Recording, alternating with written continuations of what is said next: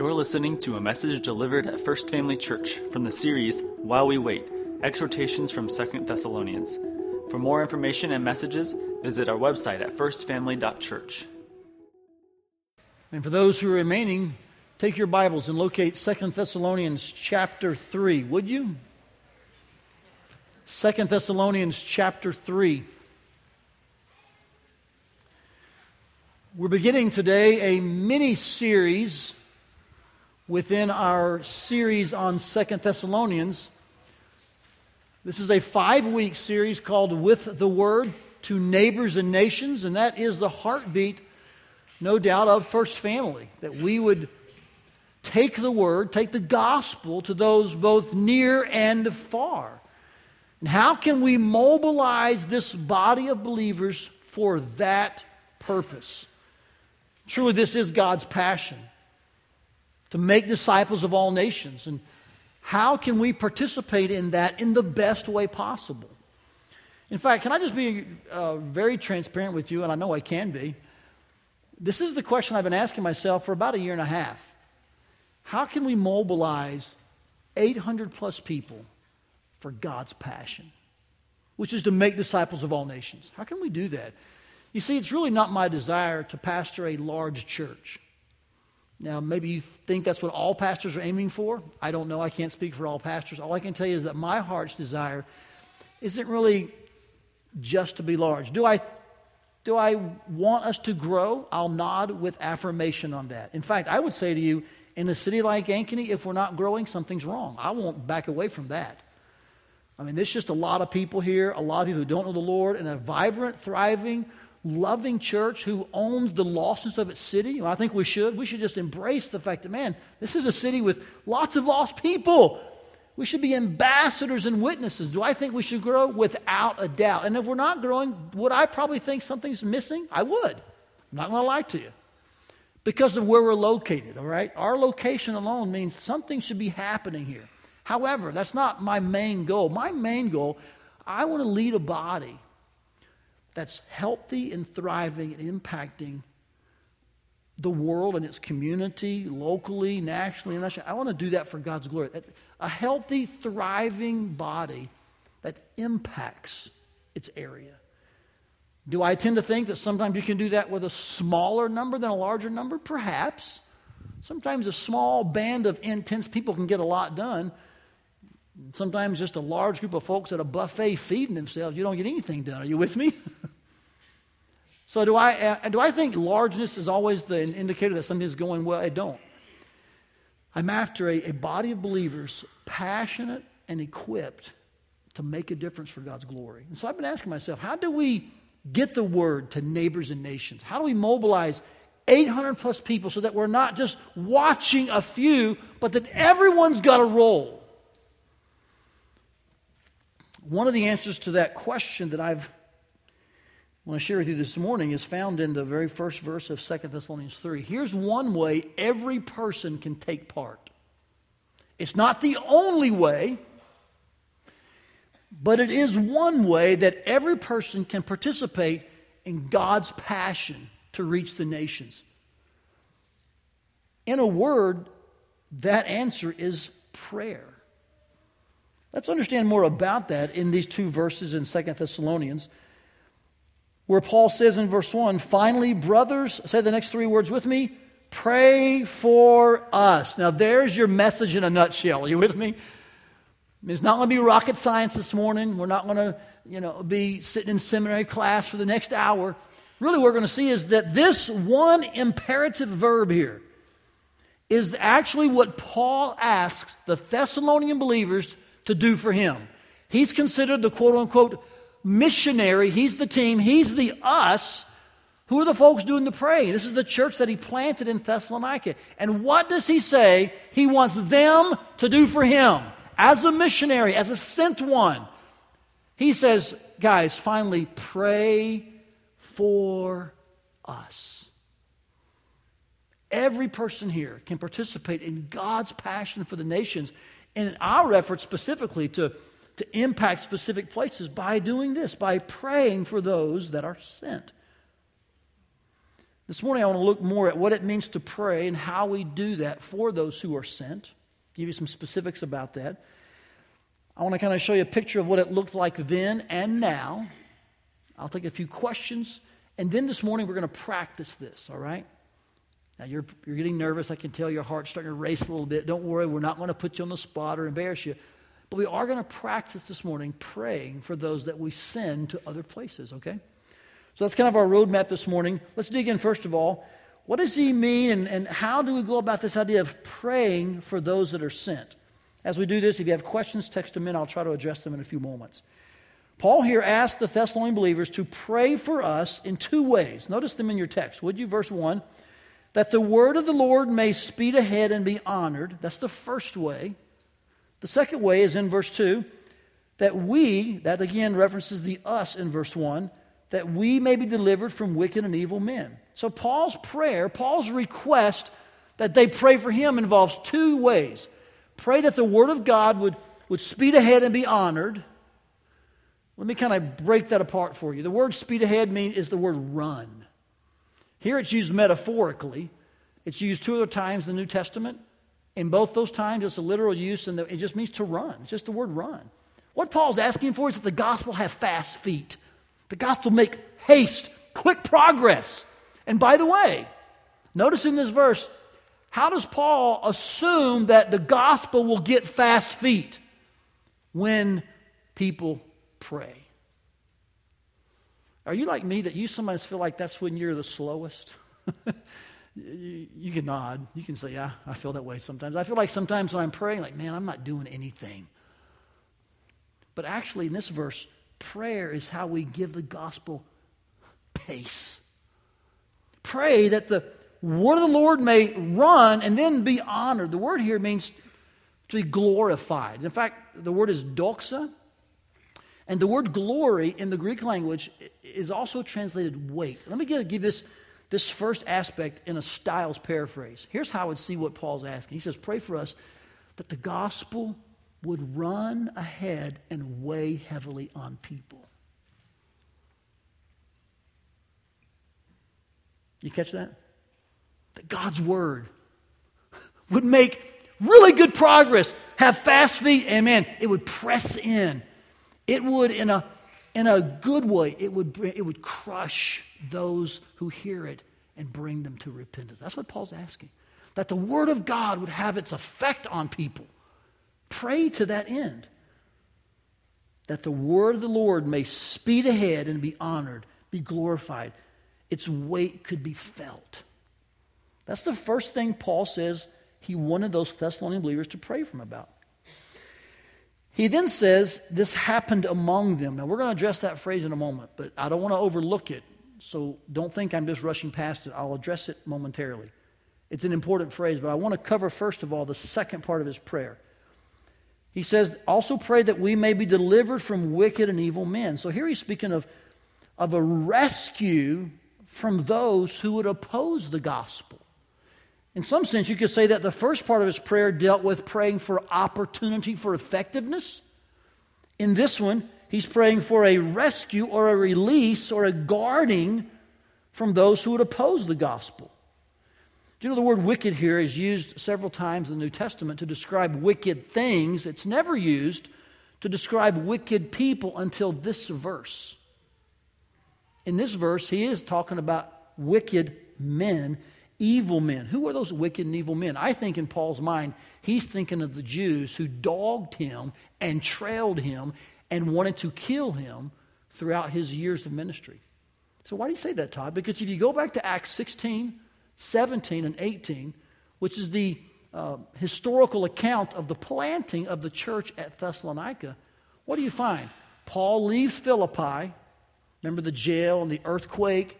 He goes to Thessalonica. And there he goes to the synagogue. He preaches Christ crucified. A few Greeks believed, a few women believed, perhaps a few Jews, but mainly it was Gentiles who believed. The Jews got mad and ran him out of town, so he goes to Berea next. So, in Paul's mind, as he thinks about this city, he's writing a letter back to this city, to the church there. He's thinking about those Jews, those religious leaders, those imposters who were trying to put an end to his preaching. Paul here says, Pray that we, he and his team, would be rescued from those kinds of people. So it's right to pray for the gospel to be protected and for gospel servants to be protected. In fact, I want you to notice in verse 1, see the word us? This two pronged prayer, in which Paul says, Pray that the gospel would, would run and be weighty, and pray that the, its servants would be protected. It is kind of rooted in the fact that that it happens within the idea of people doing ministry. He says, pray for us.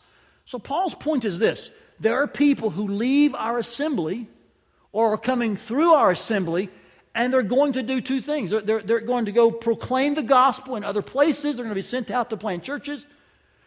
As they do that, they're going to encounter opposition. Pray two things that the gospel that they take would really make good progress, find a, a clear path, and weigh on people effectively, be glorified, and that those who oppose it would be hindered. This is how we pray for those who go out from us or who come through while we're here and, and go to other places with the gospel. Guys, this is not rocket science. This is plain, practical, simple teaching about how to pray for missionaries. Now, at First Family, we use the word partners. If you're new here to First Family, when we say partners, we mean missionaries. We do that because in our 21st century world, it's just a lot different than it was in the 20th century. And we're a lot more careful with our language than, than we were uh, than, than churches in the past. And I think it's necessary and it's important. So you're going to hear us say partners more often than you will hear say missionaries. Know this when we say partners, we're talking about those, whether indirectly or directly, that we support who are doing this very thing. They're going to other places to plant churches, to make disciples of all nations. And we're praying that the word of the Lord will speed ahead of them and be honored, that God's gospel will have fast feet and weigh effectively on people, and that those who oppose it, they'll have rescue or deliverance from that opposition. That's what we're asking for. That's how you should pray for partners.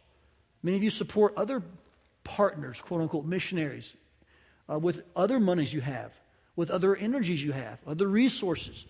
This is the way to pray for them as well. Now, I don't know if you do this or not, but I hope this morning, in just a very simple way, you now have a better understanding of how to pray for those who take the gospel to other places in two ways for opportunity and against opposition. Let's put it in a single sentence, can we? Here's what I would call our take home truth today. Here everything here's everything in a nutshell. That our strongest position as allies to our partners i.e what's the word for that? Okay good we're on the same track excellent. Our strongest position we've said for years that our first and best action is always prayer. So we're going to repeat this. We're going to re-emphasize the fundamental need that we have as god's children and the fundamental posture we take is one of, of humility, submission, and prayer on our knees. Our strongest position as allies to our partners is on our knees before God's throne, praying both for gospel effectiveness, keyword there's what? Opportunity, and against God's enemy, enemies, keyword there? Opposition. So let's read it together, can we? Our strongest position as allies to our partners is on our knees before God's throne, praying both for gospel effectiveness, opportunity, and against God's enemies, opposition. Now, we're going to practice this in a little bit. Before we do that, I want to take a few questions, and before that, I want to show you what this looks like. Because we can arrive at a principle in Scripture, deduce it from the text, inspect, dissect the words. It makes sense. Okay, I'm with you, Todd. But what does this look like? I know what the text calls for. What does the passage look like? Let me show you what it looked like then, and I'll show you what it looks like now. And we'll know that in between it has looked the same. What does it look like for God's word to run ahead and weigh on people effectively and for its enemies to be hindered?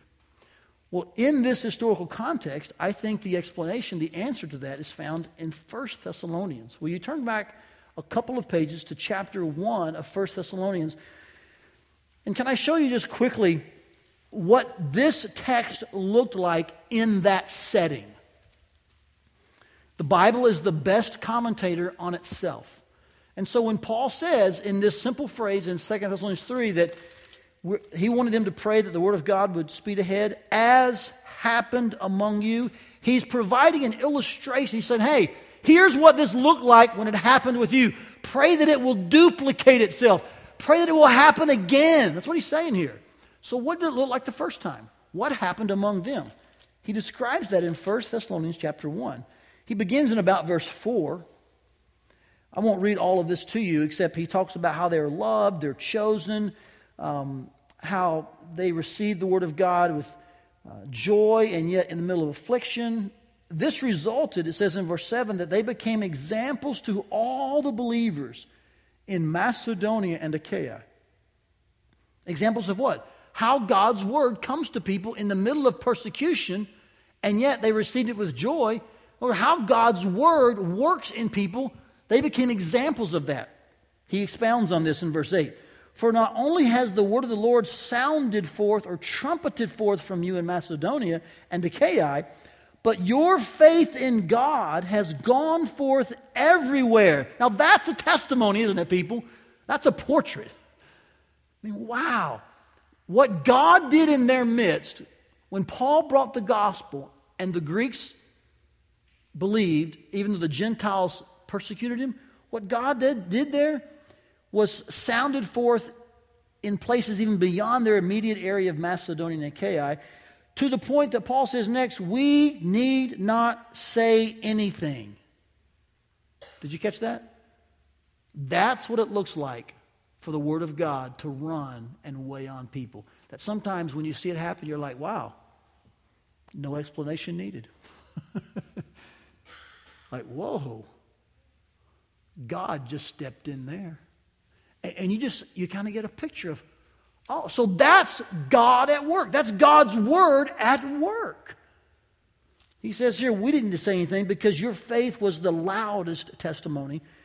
Here's the kind of report that was given, that was sounded out, that they didn't need to explain technically. He says in verse 9, they themselves report concerning us the kind of reception we had among you, how you turned to God from idols to serve the living and true God and to wait for his Son from heaven, whom he raised from the dead, Jesus, who delivers us from the wrath to come. Here's what it looked like in Thessalonica. Folks heard the gospel, and watch this, not, not rocket science again. They turned from idols, they served the living and true God and they enduringly and patiently waited for him. That's what Paul says. This is what it looks like for the Word of God to weigh on people, to, to have a path without opposition.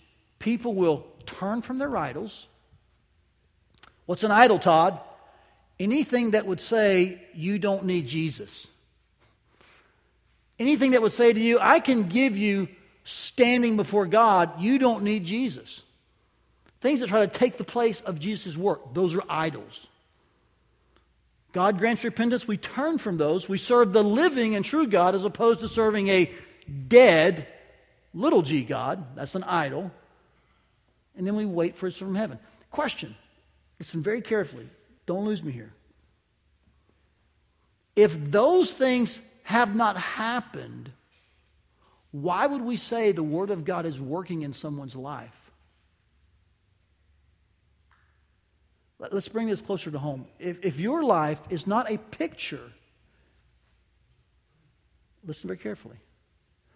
If your life is not a picture of having turned from idols,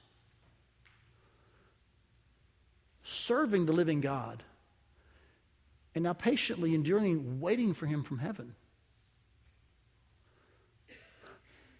if this is not the, the picture of your life, maybe, maybe God's word has not come in and done its work. Maybe you've believed more of the American version of Christianity. Maybe you believe the cultural definition as opposed to the understanding the biblical picture of what it means for God's word to land and do its work. God's word changes people. That's how you know it's landed. In fact, look at verse 13 of chapter 2, 1 Thessalonians. Here, Paul kind of sums up a lot of what he said in chapters 1 and 2 by describing their, their experience in a simpler way. He just says, We thank God that when you received the word of God, which you heard from us, you accepted it not as the word of men, but as what it really is the word of God, which is at work in you believers. This is why we pray for it to get a clear path, fast feet, with no hindrance. Why? Because it contains the power to change your life. And can I just say to you, as an honest, transparent pastor who cares for you, who loves you, even if you're a guest and I don't really know you yet, I love you in a godly way and care about your soul. And I want you to hear the truth that unless we're turned from idols, we're serving the Lord, and we're waiting. And unless this is happening, this is the work of God's word. Unless that's happening, I, I would, if I were you, I would ask myself some hard questions. Am I believing biblical Christianity? Am I trusting Jesus, rejecting idols? Or am I just kind of holding on to a cultural concept that, you know what, just go to a church, hang out in the rows, give a few dollars, make a few connections, act good, be moral, you'll get in. No. It doesn't matter how good or bad you've been, it matters who and what you believe. This is the point of the gospel having a clear path. So, this is what it looked like then. By the way, this is what it looks like now. A changed life is always the litmus test. So, this week my mind went to several people here. You may be in this service, you may not. I'm going to call your names out. People who've been changed by God's word gloriously, beautifully. Some in the past and some recently. You're getting nervous, aren't you? You should be. One of the, my favorite stories is that of Tom Urban. A lot of you know Tom. Um, he leads our mission efforts to Utah been real strategic and important there. But Tom wasn't always a Christian. We had been planted maybe a few months, and Tom shows up with his wife. And by the way, they're, they're, they're moral, good people in Ankeny. Ankeny's filled with a bunch of good, moral people. Many of them are lost. Tom was one of those. It was a strange day for him. He'd never been to a service in a Protestant church. He said to one of our uh, members. In fact, it was Randy Hensel he said this to. Uh, Randy and Sarah, he said, You know, the day I'll come to one of your small groups is the day you bring uh, uh your small group to my house. Kind of like a challenge, you know. We only had seven small groups at that point in our church. We were less than a year old. Uh, we met at the old Nevlin Center. The next week, Randy and Sarah and their small group are knocking on Tom's door, Southwest Ankeny. And Randy says, Tom, you challenged us that you'd only come to small group if we showed up at your house. We're here. Can we come in? And Tom's not going to be beat. he lets them in. Nine months later, Tom bows his head. He says, You know, it doesn't matter how good I am, how much I give, how moral I am. It's the truth about Jesus that saves me. And Tom got saved. Amen. The gospel ran ahead with fast feet and weighed on Tom and put all of his self righteousness in the right perspective. Like, wow, all of the good things I do, I do, they stink to God when it comes to justification. They don't matter. Yeah, that's right. So what do I do? You need Jesus. And Tom got saved. God saved Tom. Two weeks ago, here on this front row, a dad brings a, his, his young daughter in, elementary. She sees her need of Christ. He says, Todd, we've been talking at home. I think this week my daughter has just, for the you know, first time kind of seen her need and wants to be saved. And so I just kind of worked with them and confirmed and talked through the gospel. But at home, this little girl in childlike faith turned from idols to serve the living and true God. So you have 12 years ago an adult named Tom, two weeks ago a, a young girl right here. That same week after the service, one of our Bondurant families, the Hiddles, they baptized little Gracie, become a Christian recently. Baptized her. She confessed her faith in front of those folks from our Bondurant campus. I think about Andrew Harvey. Andrew was saved a couple years ago, just got baptized a few weeks ago. I did their wedding. Let me tell you a great story about Andrew, and I don't think they're back from a honeymoon yet. If you're here, raise your hand, Andrew. I'll apologize later. Uh, Andrew did an awesome thing. He's a new Christian, all right? And his reception, um, you know, he didn't ask me to come pray. He didn't ask one of the dads to come pray. He stood up in front of all those folks, and I'll just be frank with you, many of them were lost. A lot of his friends from his past. He's a new Christian. He stood up and says, Well, before we eat, he said, I just want to pray and thank God. I didn't know he had the guts to do that. I'll be frank with you. I'm in there, I'm out there with my wife, and I'm like, wow, look at Andrew. And he, he owns that moment in a way like this guy, yeah, he's proud to be owned by God. And he leads in prayer in front of all these people without any fear. Am I so proud of him? You know what? God's word's landed doing its work.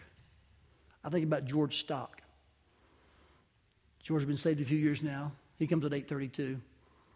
He'd been attending for a few weeks and he emailed me and said, Hey, um, can we meet for coffee? And I don't drink coffee, but I love Diet Coke.